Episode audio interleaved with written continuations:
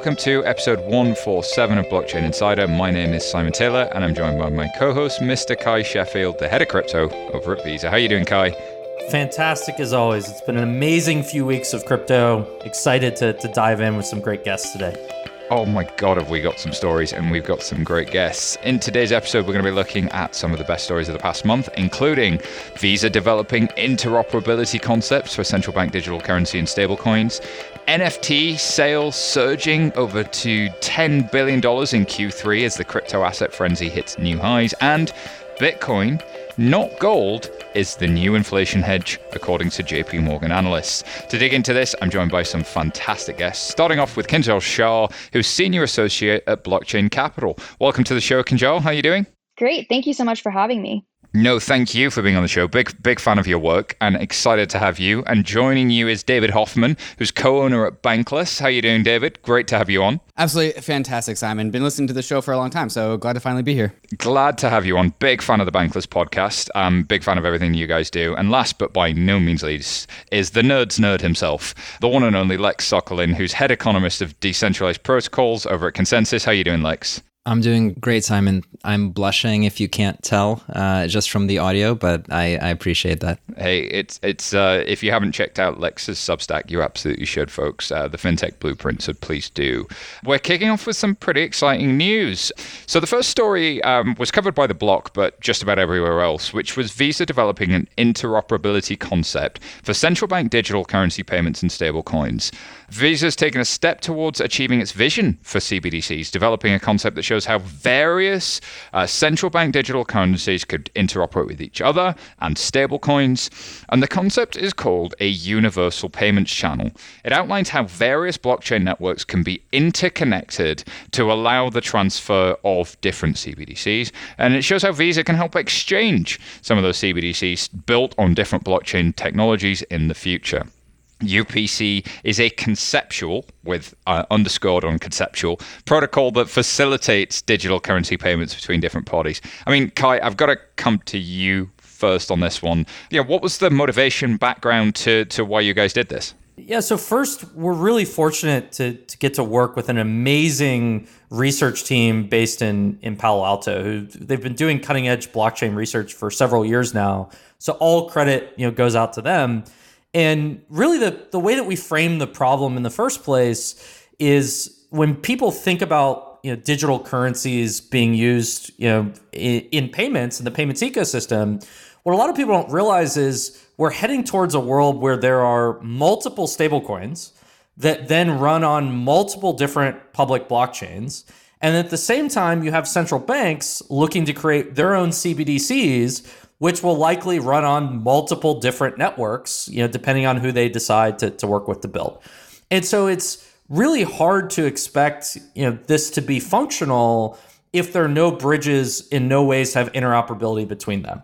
And so we started thinking a lot about this question of, you know, what are new technologies in new cryptographic primitives, you know, hash time lock contracts, and you know, what are these things that are emerging in the crypto ecosystem that might be able to be applied to help solve some of these problems, like how one person can send USDC over the Ethereum blockchain and another person could receive a CBDC over a permissioned version of you know quorum you know in a country that that creates their own CBDC. And so to be clear, this is really a, a, the first step.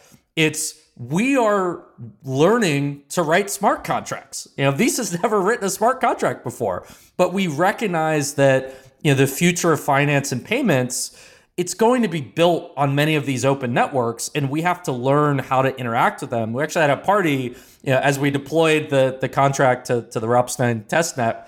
Uh, and so we're trying to create these this core competency. And we're not saying this is the answer.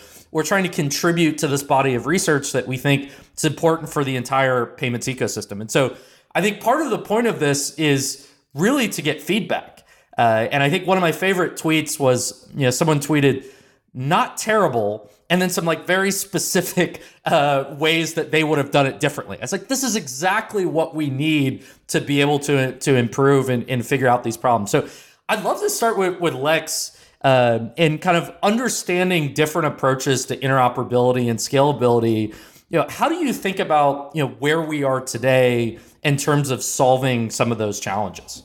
Awesome. Th- thank you for the prompt, and I'm I'm really excited for this piece of news.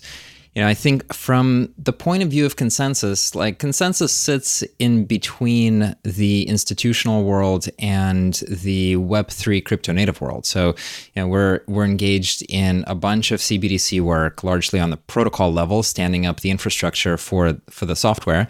And then on the on the Web three side, we've got MetaMask with now something over 10 million you know monthly average users, and it's it's like fantastic. It's all uh, billionaire cartoon foxes trading you know structured derivatives in a in a uh, time traveling fashion, something like that. And so it's really cool to have that seed because you get to see the different worlds and, and sort of how they're co evolving and how they plug in or don't plug in and so on you know, and the truth of it is that the on chain stuff is 10 times faster than the fintech stuff. And then the fintech stuff is 10 times faster than the traditional finance stuff.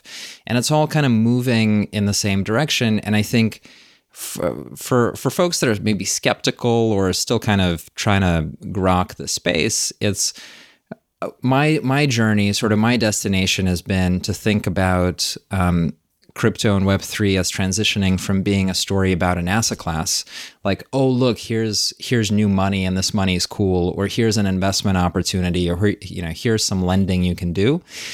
And i think a lot of um, a lot of folks still think about it that way to being Web3 and being an, a new internet with a new chassis that requires things like Visa being able to take in Federal Reserve coin or China's DCP coin and then turning that into payment processing on traditional e commerce sites and all of that being interoperable with Web3 native functionality. And I think, you know, to just kind of close out these points, which I apologize are a little bit of a word salad, but I saw somewhere recently the idea that, you know, every company is going to be a crypto company. And it's it's embarrassing to say out loud because every company is a crypto company. And if it's not, like, what are you doing? And all of the internet is going to be Web three because, you know, who's checking MySpace these days? Not not a lot of people or GeoCities although there's some pretty good gifts there that I think could make NFTs. So you know, ret- retro moment right now. Yeah, I'm here for it. Uh, Kinjal, what are your perspectives on on the work of Visa here? Is it is it helping us into Web three? Is it is it meaning some things for consumers? What are your thoughts? Excited to see Visa take steps towards writing their own smart contracts. I think it's setting a great example of how some of the larger institutions that are dipping their toes into the Web three industry can move forward and really taking more of a, a learning mindset of how do we build with new technology how do we embrace public blockchains. Yeah i think it's it's an amazing new step. And as lex mentioned i really do believe every company is going to be a crypto company. And so sooner rather than later um, i think that's yeah, that's kind of where we're headed. And, and, then, you know, David, you know, I, I wanted to come to you because I've, I've learned a ton from Bankless just trying to understand the difference between, you know, an optimistic roll up and a state channel. And so, you know, our research here was specifically around kind of one approach, one design to solve this. How do you contextualize, you know, the different efforts in the Ethereum ecosystem around scalability and, and interoperability? Yeah, absolutely. A big question I think that is yet to be answered is there's so much effort going on to all these uh, CBDC uh, research endeavors. We we see the United States going on research endeavors. We see a lot of Europe going on research endeavors. We see China actually executing. But the, I think a broader question that I think a lot of people are forgetting to ask is that a lot of these efforts as to how to construct a system, a lot of that work has already been done and with regards to uh, building up a rollup. Uh, and what a rollup allows any operator of any, like be it a private currency or a, a central bank digital currency, is that a, a rollup is uh, a big amount of the lift that's already taken care of for them. And really, they just need to take uh, the existing technology, determine what amount of control do they want, and then get a developer to, to build that and then, then deploy that as a rollup to Ethereum or in, in theory, really any, any uh, L1 uh, system. Uh, and, and, these rollups allow for massive scalability that would be required for a central bank digital currency while still giving some state level actor or company the control and power that they want in order to uh, you know maintain either like compliance or just being able to have inspection into the state of the currency. Uh, and so I, th- I, think over time we are going to see an, an increasingly large number of CBDCs turn towards rollups on Ethereum just because it's already integrated into the rest of the uh, already vi- very vibrant Ethereum economy, and that scalability lift has already been taken care of by a lot of these teams. I really love that idea um, of of kind of adopting the technology rather than making your own version of it. And there's also their own. There's already interoperability baked into the technology. It reminds me of uh, there's a story of a UK bank in the mid '90s who looked at the internet and said that's not secure enough. We should build our own internet, which sounds laughable today. Um, but actually, central banks are falling for the same trap, which is oh we don't like that. We should build our own. Uh, and the reality is, you can. Should you be the builder of the technology, or should you be the people who set the rules about how your bit of the technology are used and how do you gain confidence that I can use this roll up technology to have my own walled garden, this pocket of light where the rules work as I see fit.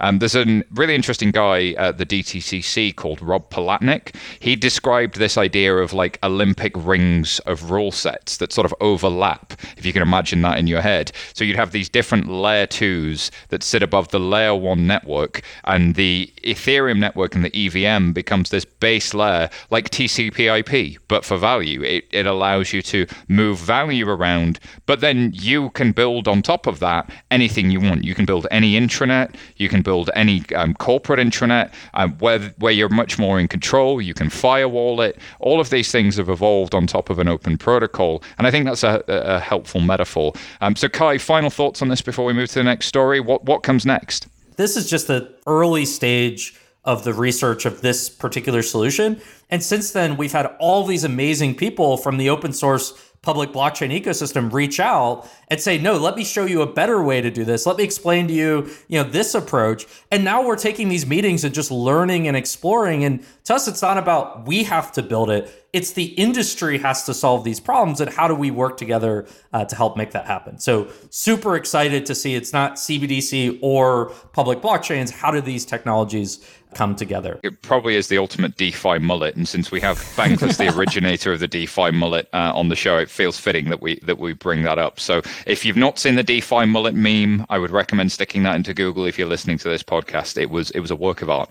Uh, all right, the next story comes from Cointelegraph, um, and again was covered in many places. Almost 1.1 million people have apparently already signed up for a Coinbase NFT waitlist. Of course, we've seen FTX launch their own NFT capabilities and NFT sales have surged to more than $10.7 billion in Q3 as the frenzy sets new heights. Of course, there's already been uh, a bunch of signups dubbed Coinbase NFT. Apparently, it will initially support um, Ethereum based NFTs, the ERC 721s and, and, and 1115 token standards, and is expected to expand to support other blockchains in the future.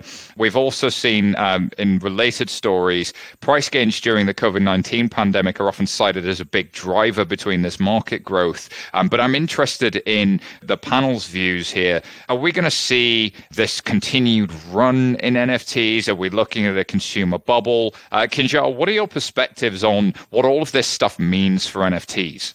We don't know where exactly we are in a market cycle. That being said, you know, I think this year has been a bit of a wild ride with NFTs. That's an understatement. I think with Coinbase kind of coming forward with this platform, to me, you know, it means that we're going to see some ensued market activity. People are going to continue to buy NFTs well into the new year, partially because there's just so much ease and convenience of all the user base of Coinbase being able to access an NFT. Same thing with FTX. I think there's just an element of convenience there of where you might hold your assets and then being able to go buy an NFT is just quite appealing.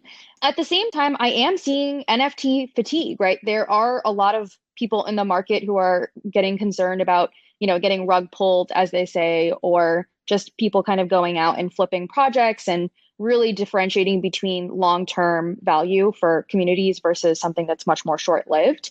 So I do think that we're going to see a little bit of a cool down at some point, just in terms of how these communities are forming so fast right now. It feels like every day there's dozens of NFT drops. But at the same time, I don't think that, you know, I don't think that this is a trend that's going away. I really do think that this is going to continue for the next foreseeable for the you know foreseeable future and ultimately I think lead to a bigger boom of having traditional web 2 companies come into crypto and you know i think that's what the long tail of this looks like is for the next 2 3 years people are figuring out what their strategy looks like, how they can incorporate NFTs, if it makes sense to, and then we'll be implementing that maybe not this quarter, but definitely over the next, you know, four to six, call it. And then Lex, I'm I'm curious how you think about you know balancing these different elements of the NFT ecosystem. It's like you need creators, you need collectors, you need marketplaces, you need wallets, you need applications and use cases. And so to Kinjal's point, like people getting NFT fatigue, if there are a lot of NFTs and not enough collectors for them and not many marketplaces, where do you see you know the biggest kind of need for the NFT ecosystem to, to grow? What has to exist? What has to get developed now? Sure. There's so much in that question, uh, and I'm in danger of not answering the question you asked. So, look, I'll, I'll share some frames, right? Like, we know what digital assets are, and they're the financial stuff. And then we've got digital objects, and digital objects are just like things, but digital. And so, to rephrase the question is like, when are people going to stop buying all these things? Aren't they tired of all the things they're buying? And of course, that's like a silly question. Not that we're silly for asking it because this is novel, but people never get tired of all the things. They will always buy more of the things. And then there's also this kind of surprise of like, oh, it's a bubble, it's a frenzy, it's a mania, and every other sort of hyperbolic clickbait article out there. The answer is people are fashion driven because we're we're social creatures, right? So we we reflect in our DNA the desire to be tribal, the desire to compare status, and so on. So you've got fashions. So things come in and out of fashion, and uh, it's you. You can point to CryptoPunks, you can point to apes, you can point to the art, you can point to all these other different objects. And I think the idea of fashion coming in and out of season is really important. And as more consumer investors come into the space rather than the fintech nerds or the DeFi nerds, you'll see people getting a much better sort of handle on how to do fashion in this space and what community means in a way that's a little bit you know less naive than than it is now so i think for the longer term trend i'm very bullish in terms of the infrastructure, I think the best framework out there, or the first folks to to really articulate it, Outlier did a great job with their uh, metaverse stack, right? So, what do you need for the metaverse? Well, you need a computational layer, you need a file storage layer, uh, you need some DeFi financial layers, you need marketplaces, and then you start needing things like where to render these uh, these objects and you know social layers and so on that are all uh, articulated on top of Web three. So, I think for people who are who are kind of dedicating a decade to the space, it's going to be very productive and the medium to long term uh, is is really interesting. Listening to all of the various perspectives, it's almost like we're aligned around. We may be in speculative mania right now, but if you can look past that, there's also something amazing happening. David, how do you reflect on that? Yeah, I think the the Coinbase NFT story is is still being appreciated for for what it really could be, and I think a really uh, um, important element that I don't think a lot of people are talking about is the uh, social media nature of, of the platform. The the mockup that they put on their on their announcement post, it, it had all of the same social media elements that you we've seen previously followers, following, like a, a name, a, a, handle, a bio. So all everything you would see on your Instagram page or your Twitter page, but now it's Coinbase's NFT page, right? So this is not just an NFT platform. This is a social media platform that's surrounding the NFTs that you are able to buy on Coinbase. And so this is really t- like leaning into this very social nature of what NFTs have become. And in addition to that, this is, I think, going to be the first like major uh, custodial NFT platform, which I think is going is one of the reasons why. I mean, NFTs have done phenomenal work with actually onboarding people into using this stuff, actually downloading MetaMask, actually appreciating uh, crypto for what it is and how it works. But I mean, it's, it's still hard, uh, and so there's going to be a ton of demand for people to buy NFTs, in they're very prefer in a in a way that they actually prefer to have the custodial side of things. There's a lot of people out there in the world that just aren't going to care about certain ethos of the, the cryptocurrency world, the non custodial nature, and they're just going to prefer other people to hold their own assets. People that use Robinhood come, come to mind as well. And this is also going to be a way where people can just swipe a credit card to buy an NFT, which is kind of how they're used to, to buying consumer goods. Uh, and so like while NFTs have continued to like shatter people's brains about how much demand there actually is for these things, uh, as bigger and bigger companies come into this NFT space. We just saw uh, Viacom sign a deal with its NFT platform to list SpongeBob and South Park NFTs a lot of those consumers are just going to want to prefer to buy them on Coinbase, where like the rest of their friends are.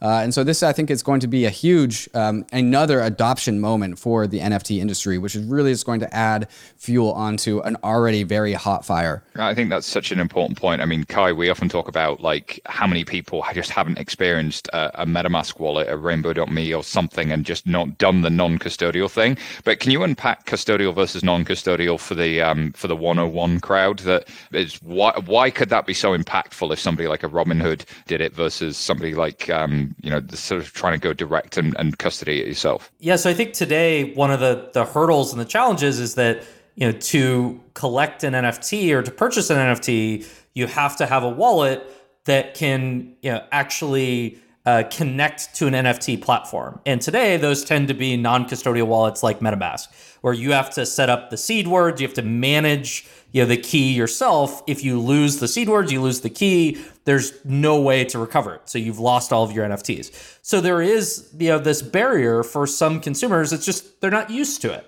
But what's fascinating is they're figuring it out we're seeing NFTs are really driving, you know, people who weren't into Bitcoin, they weren't into DeFi, and now they're going down the rabbit hole of how to set up and, and manage a, a MetaMask or, or, a Rainbow wallet.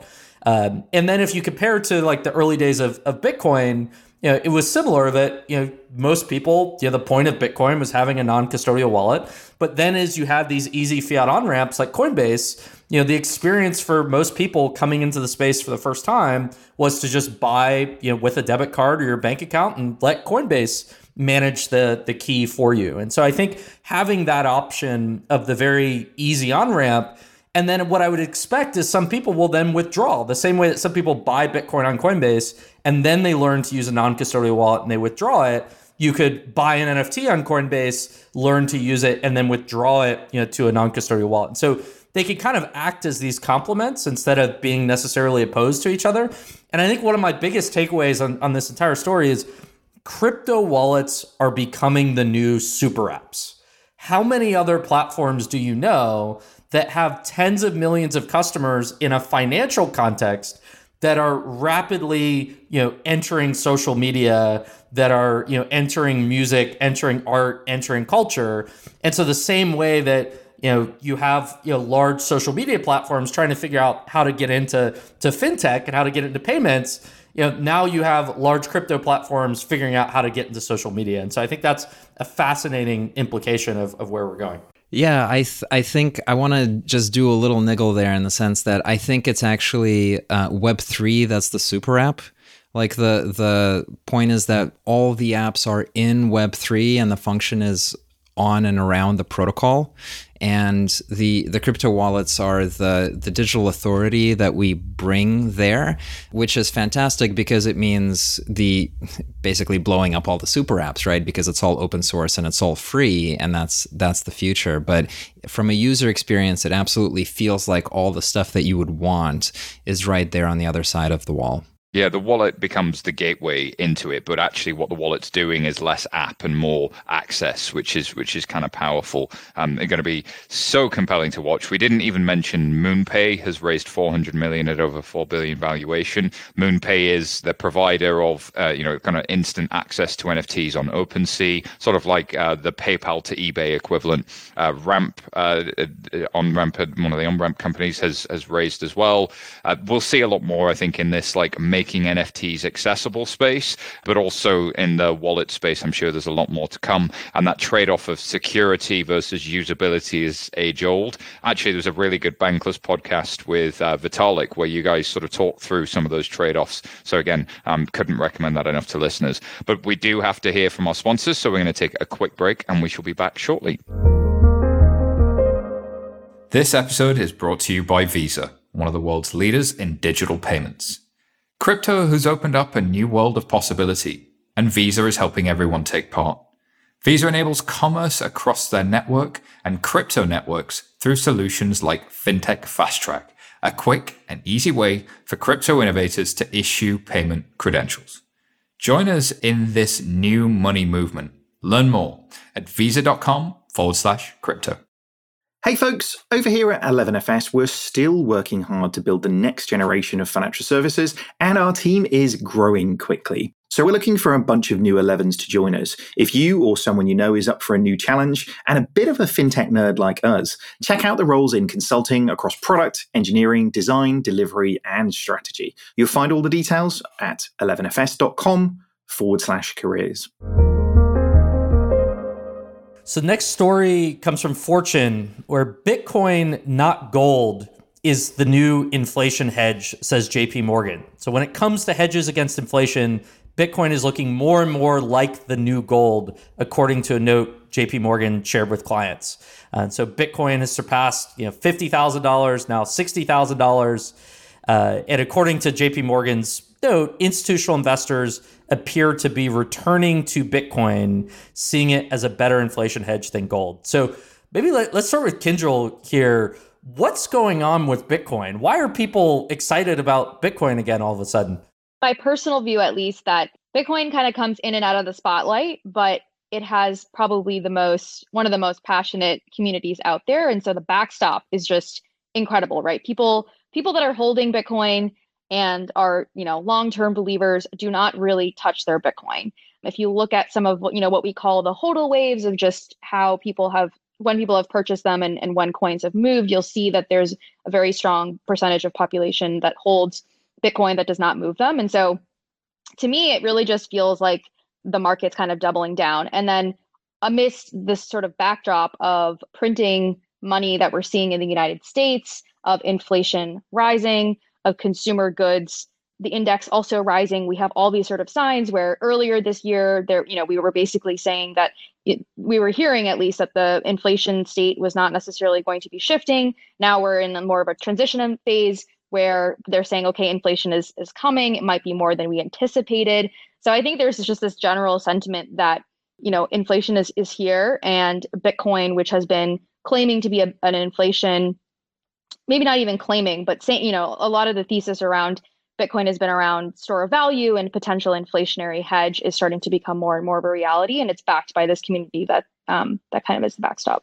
Lex, what are your thoughts on that in terms of situating the, the macro environment uh, that we're in today and, and what's driving interest for, for Bitcoin this week? I think there's two things to say. The first is the macro risk on, risk off uh, dynamics, and then the second, sort of the the secular shift to to digital assets, and I I'm guessing that the secular shift to digital assets is a is a narrative we're all familiar with that that we don't need to kind of dredge up from wherever it's hiding. Um, but I think it's it's accurate and correct and true to say that you know Bitcoin is going to continue to become more and more valuable as uh, the developed world uh, deconstructs itself with purpose and and uh, sort of destroys its own purchasing power.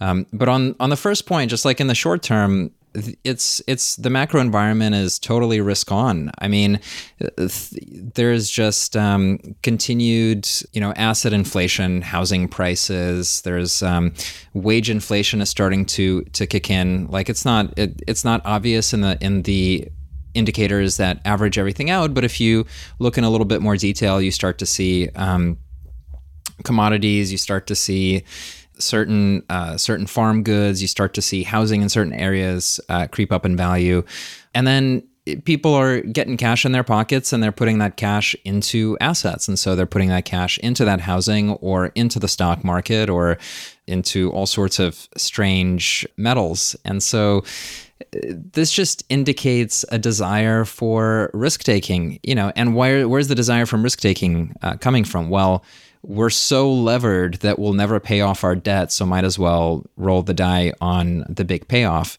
Sort generationally, not like individually, like generationally, you know, it's like Earth's about to to hit the sun and we're all in debt, right? So might as well make the metaverse. Uh, I joke, but you know, so so this is this is the risk on environment, and I think Bitcoin's a risk on asset, and uh, so is the rest of DeFi and Web three. Yeah, it's, it's, uh, I heard somebody the other day say that um, your stocks are now your savings and crypto is now your stock picking, and that um, in order to get a yield, people are chasing risk um, because interest rates have been so low. And it's the central banks that sort of created this environment with the money printing. Um, but also, uh, I saw just today that um, you know, the, the Bank of England is talking about raising interest rates. Uh, uh, we had Morgan Stanley last week asking um, the central banks to, quote, prick the bubble. there's a lot of pressure to raise raise those rates sooner. But then also we've got the supply chain shock of uh, everything happening where container ships can't get into ports because post pandemic there are no goods available, um, and and yes, commodities as well. So is that transitory? Will it go away? And then how much uh, opportunity do the central banks really have because everybody is so levered um, without causing untold chaos? If they raise interest rates too much, do they do they go too far the other way and, and cause chaos? So I don't know how much they can raise raise rates and how much they can really get rid of inflation. So do we see a do we see a spiral there? So there's the macro thing, and then there's the uh, around uh, the economy, and then the that kind of broader point about digital assets. Yeah, I think you guys and Lex in particular really hit the nail on the head here. I, I, I think the juxtaposition behind the broken physical supply chains of the world and the booming NFT markets is like a really interesting juxtaposition. Like maybe it's not so direct that just because people can't can't get their hands on physical goods, therefore they're going to NFTs, but like it, the story is that we're moving into a digital world, and everyone knows this. Um, but now that there's Web three, there's actually a literal metaverse that we can actually point towards. Like, hey, this is where people are go- are going. By the way, there's no gold in the metaverse, like, but there is Bitcoin. Like Bitcoin does exist in this digital world, so it, it's really that that contrast that I think is particularly interesting. And, and uh, just echoing exactly what Lex said, like as we print money, we create inflation, but we also incentivize risk and uh, and this is where we are seeing like I, I, think a lot of tech companies like Amazon, Apple really really do well in the recovery uh, because they are companies with strong cash flows and no debt. Debt is really really risky right now, and and so people are looking to store their savings, store their and hedge inflation in these high growth tech companies. We're watching um, the, the stimmy checks go out, and a bunch of millennials and Zoomers YOLO their stimmy checks into the meme stonks because because they they need to take the risk, right? A lot of people feel like, they, like if they if they don't take the risk, then they'll never be able to actually uh, you know see a life that their parents saw, uh, and so like the we, are seeing. Um, really, people take on a risk on environment, uh, and really, all the people who believe in gold, they already own gold. They owned gold before COVID. Uh, and so when people are coming and asking them and themselves, all right, inflation's coming, like where do I where do I put my money to hedge against inflation? It's on the risk on assets, right? If you're not trying to double your money, triple your money, then you're actually falling behind because everyone else is literally trying to triple their money. It's amazing. I, I was just say for for Kinjal, if like I, I wanted to bring one other angle into the story, in that you know in the past few weeks, past few months there's been you know a, a, number of developments around the lightning network. You hear about el salvador you know using lightning. You have twitter you know adding you know lightning uh, tips. So is do you think that any of that is feeding into the the growth and, and excitement around bitcoin? How much of it is some amount of increased utility with tipping or is it just all macro and this is just an asset class and digital gold? Doesn't really matter whether people are tipping each other in or not. I still, I think, would say that the primary driver today is the macro story. I think it's, you know, we're starting to see Bitcoin and Lightning Network getting more incorporated into either user user facing applications or populations where they might not have had access to things like Bitcoin previously, like things, you know, El Salvador, where I think it's extremely useful.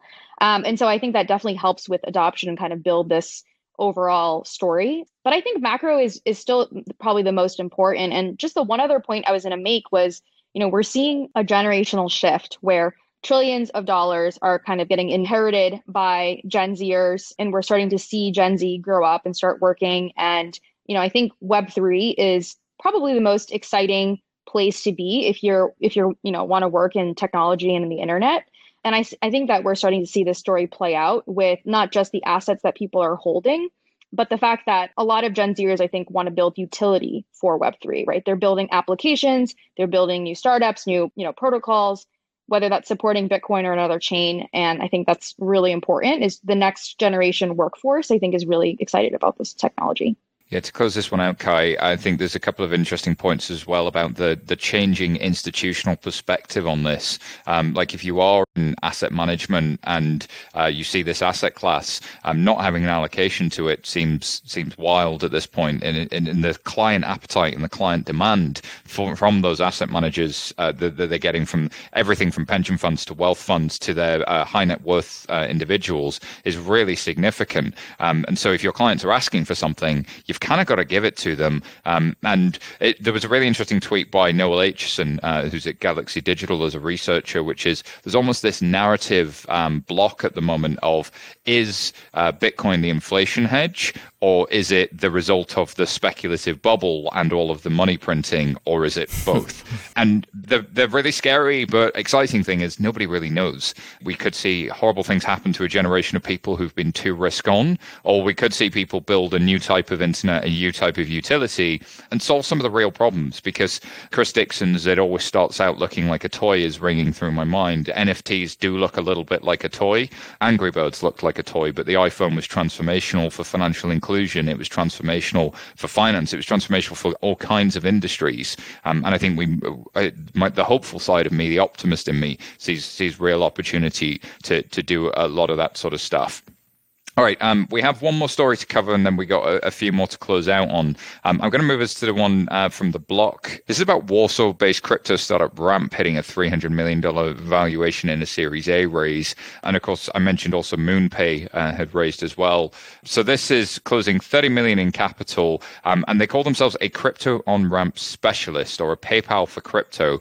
Um, the news comes less than four months after their 9 million seed raise. Um, one source close to the company said the company had generated a lot of traction since its seed raise, um, attracting the attention of larger investors without wanting to raise. Um, Kinjal, what are your thoughts on, on ramps for consumers, PayPal for crypto? Um, do you think that we will see more of these sorts of businesses that um, specialize in kind of like um, managing that gap? I think we've, you know, we've started to see a few more of these payment gateways or, you know, on ramps where we're basically saying, how can we take traditional Web 2 consumers, onboard them into the world of Web 3. Um, and usually it's a one way street, right? Oftentimes, when you buy your first Ethereum or Bitcoin or whatever it may be, um, usually that capital, I think, tends to stay in that ecosystem. You start to use USDC or some other stablecoin for payments where possible, or you're you know making investments. And I think projects like Ramp or even MoonPay are really focused on that zero to one of how do we just get somebody to make their first purchase. Um, and I think we're, you know, in the past few years, I've certainly seen a dozen companies going after this opportunity. I do think that there's going to be more, um, more to come, and and potentially more of a a model where Stripe plays a bigger role. I think last week we saw an announcement that Stripe is starting up their their crypto team and looking to build products as well. Um, so I think this is definitely not going away anytime soon interesting. Uh, that sort of naming your team Stripe Crypto, I wonder where they got that idea from. It's it's a good one. They, they'll have T-shirts before you know it. Um, um, I'm I'm actually going to make this a bit of a quick fire round because um, Kinjal, I'm, I'm, glad you covered that one. But I just saw the next story, which we weren't going to cover, but we're we're taking a flyer on this. And actually, since we've got Lex and we've got David, I'm really interested in this story from American Banker. Um, DeFi platform mistakenly sends 89 million dollars out to several users, and CEO sort of asks for or begs for its return. So a bug in a recent update of the Compound Finance Protocol uh, sent users nearly $90 million worth of crypto in an error, uh, leaving the creator CEO begging for users to voluntarily send it back. The trouble started on uh, a couple of Wednesdays ago when users approved an update to Compound's platform that contained a bug, uh, and Compound Labs chief executives, the one and only Rob Leshner on Twitter, said the bug caused too much comp to go to some users. Leshner said the impact was limited to 280,000 thousand comp tokens, which were worth about $89.3 million. After Compound users claimed the erroneous tokens, Leshner on Twitter threatened to reveal their identities to the Internal Revenue Service if they didn't return most of them. Uh, he later apologized for that threat. Open source, decentralized protocols are early and hard, but every hiccup leads to a more anti fragile system, Leshner wrote. David, I'm sure you guys covered this. What are your perspectives? Yeah, yeah. Robert got a lot of flack for that tweet kind of just going against the ethos of crypto, against the ethos of DeFi, right? Like, and it's also kind of just a bad look to threaten to dox people if they don't return the funds. And uh, a lot of people's reactions were like, well, if we need to depend on nation states to make our applications work, then like maybe they, maybe we should rethink about what we're actually doing here. But I actually had a, a different perspective because this wasn't Compound that was saying, hey, we are going to like report you to the IRS and report your income to the IRS. This was Robert Leshner. This was one individual. And any individual could take this action. It just so happens that Robert Leshner had the strongest incentives to report other people's receivings of comp tokens to the IRS and hopefully to incentivize them to return the funds. It's also important to note that Robert offered uh, that people, anyone who returned the funds, could also keep 10% as a reward, as a white hack reward.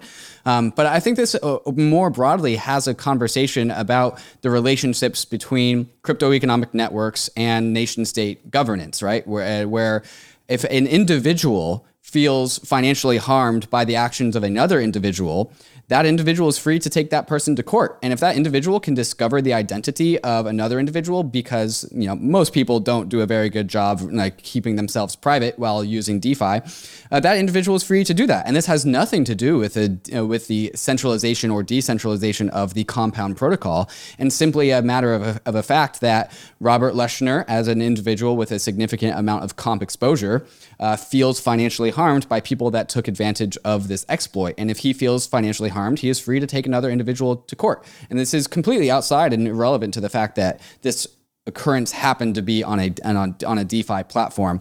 Now, the, it goes to, to the even broader question is like, well, like, does a court actually deem intent by the compound protocol? Was this actually something that the compound protocol intended to happen? Is code law? Uh, and so there's a lot of things to unpack there. Um, but overall, just a nice, uh, an interesting thought experiment uh, as we were watching some drama play out in DeFi land. Yeah, Lex, I'm, I'm really curious your perspective on this. And, and it seems like there's, somewhat of a separation. There's the compound protocol, and then there's the governance token. And so when some people saw this, they were like, "Oh, the, the it's the protocol." So it wasn't the protocol itself where people had deposited funds. It was the distribution of the tokens. Can you help unpack that for the, the listeners? I won't be able to give you the this bucket to this bucket point of view on it. You know, I think I have a kind of more general reaction, which is I've talked with Robert, and he's super thoughtful person who's built a thing uh, over a long period of time with the best intent. And I think this was just an example of not not reading the room uh, and not not not every sort of uh, thing that's said in a tongue-in-cheek way is read in a tongue-in-cheek way, especially when you're like literally on top of Mount Olympus with a megaphone yelling at your followers. Um, so so there's a lesson there about I think uh, newfound celebrity. And then separate from that, I mean, it's we're we're building these. I, I go back to kind of like a sociologic sociology point of view, where we're we're building these macro machines in the shape of of these decentralized protocols, which in many forms are quite alien to us. You know, we uh, they're hyper capitalist in their architecture. They're um, quite communist in their governance and, and participation and sort of like worker right type of empowerment and enablement uh, narrative. And they're they're cranking machines that function on their own accord with no takesies backsies for accidents, you know, and and so um, uh, we've we've unleashed this out there.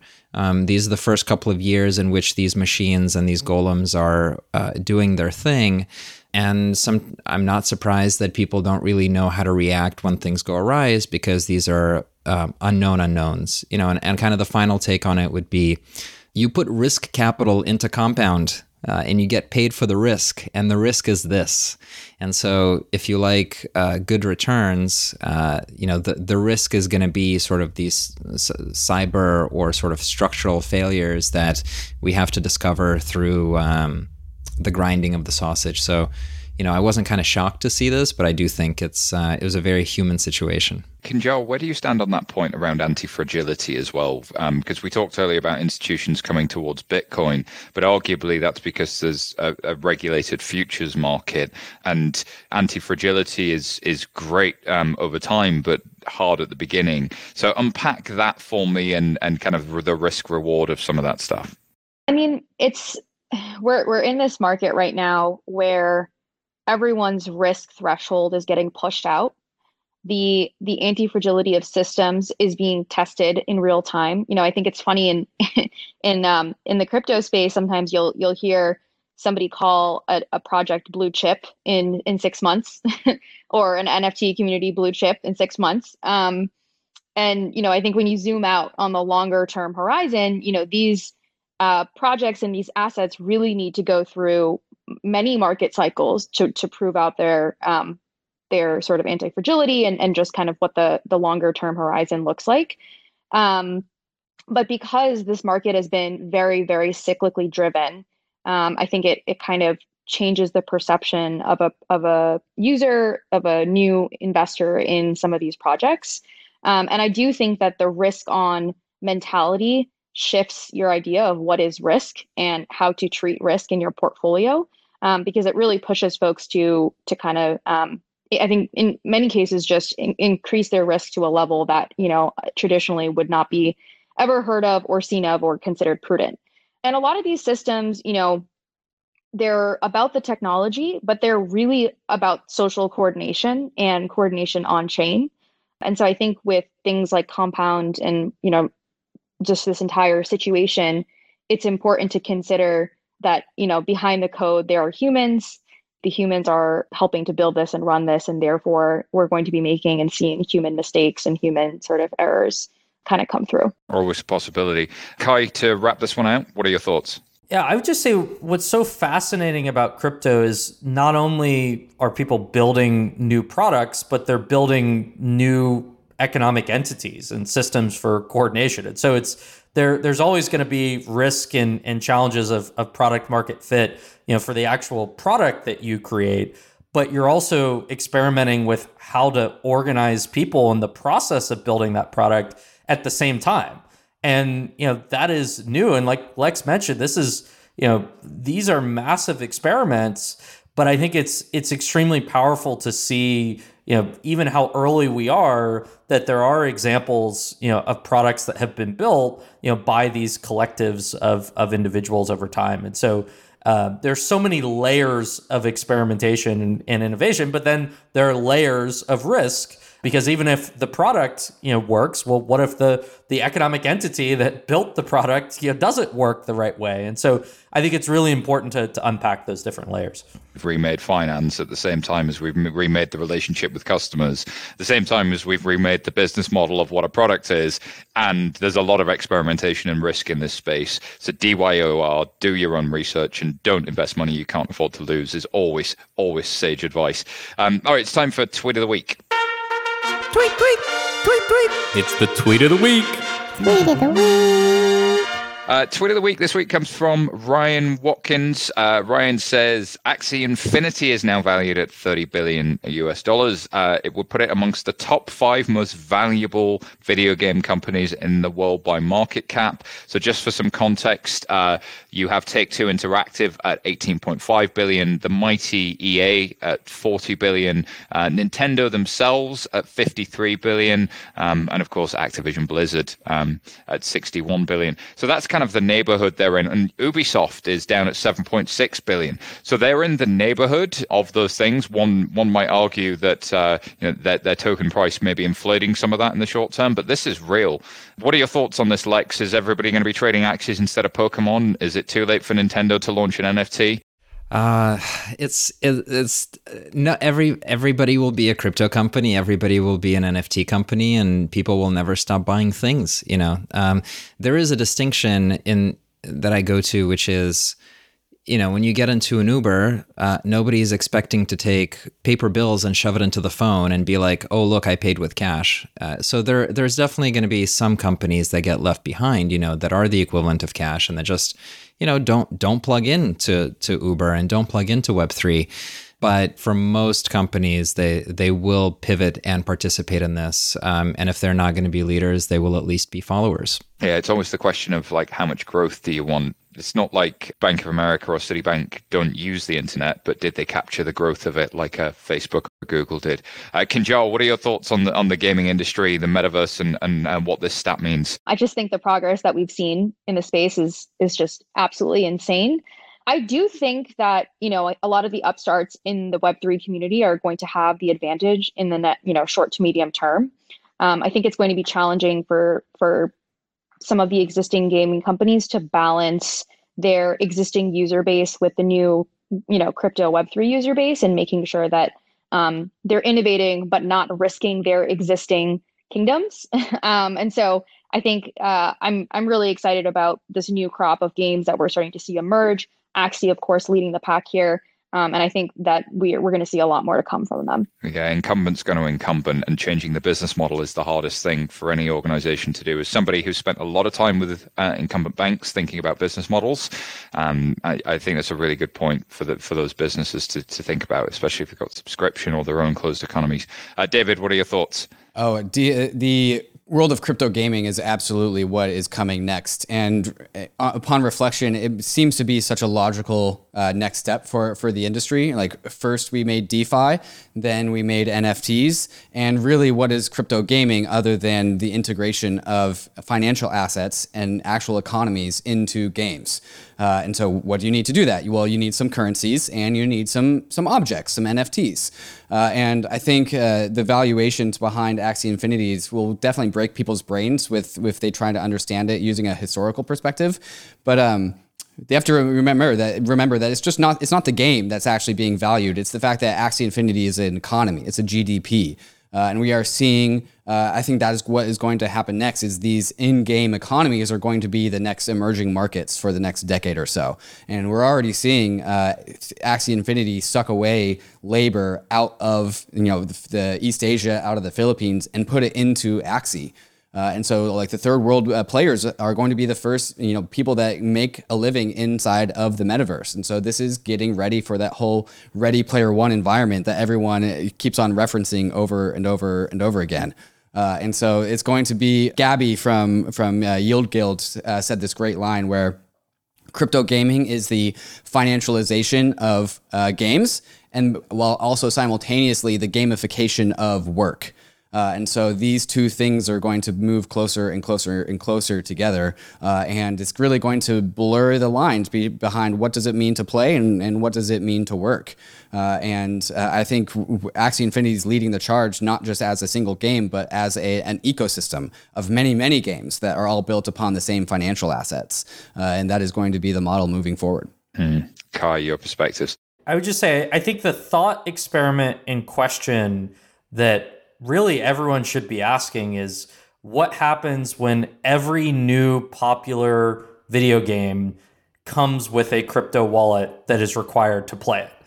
And how many people, you know, will look to play a game and as a function of playing that game will now have one of the most powerful financial services that you can imagine with all the things that you could do in DeFi, uh, with all the different assets you can access uh, with all the different payment capabilities.